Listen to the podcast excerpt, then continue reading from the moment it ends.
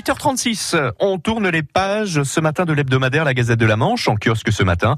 Anthony Rimbaud, vous êtes en ligne avec la rédactrice en chef du journal. Bonjour Pascal Brassine. Bonjour Anthony. On commence par euh, ce fait divers au, au Loge Marchy et, et cet enfant de 3 ans percuté par une voiture. Oui, une vraie tragédie en fait qui est survenue ce week-end près de Saint-Hilaire.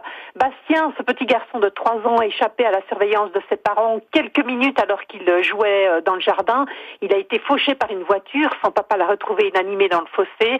L'automobiliste a bien freiné, mais les traces de pneus, donc les traces de pneus en témoignent bien évidemment. Mais il ne s'est pas arrêté.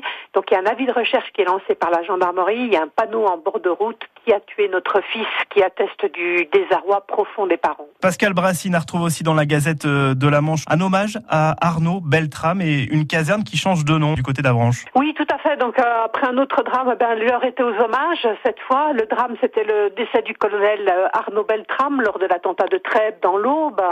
L'ancien compagnie de la gendarmerie d'Avranches avait pris la place d'une otage et a été mortellement blessé par le terroriste.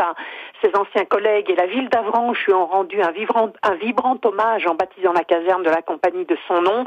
La cérémonie a eu lieu lundi en présence de sa maman. Et puis euh, cette confirmation, la patrouille de France sera bien euh, dans le ciel de Julouville au mois d'août. Oui, tout à fait. La patrouille de France qui sera au meeting aérien en fait euh, de Julouville, qui est organisé dans le cadre du 75e anniversaire du débarquement et de la bataille de Normandie. Donc la ministre des Armées a signé la présence de cette prestigieuse patrouille des As de la voltige aérienne.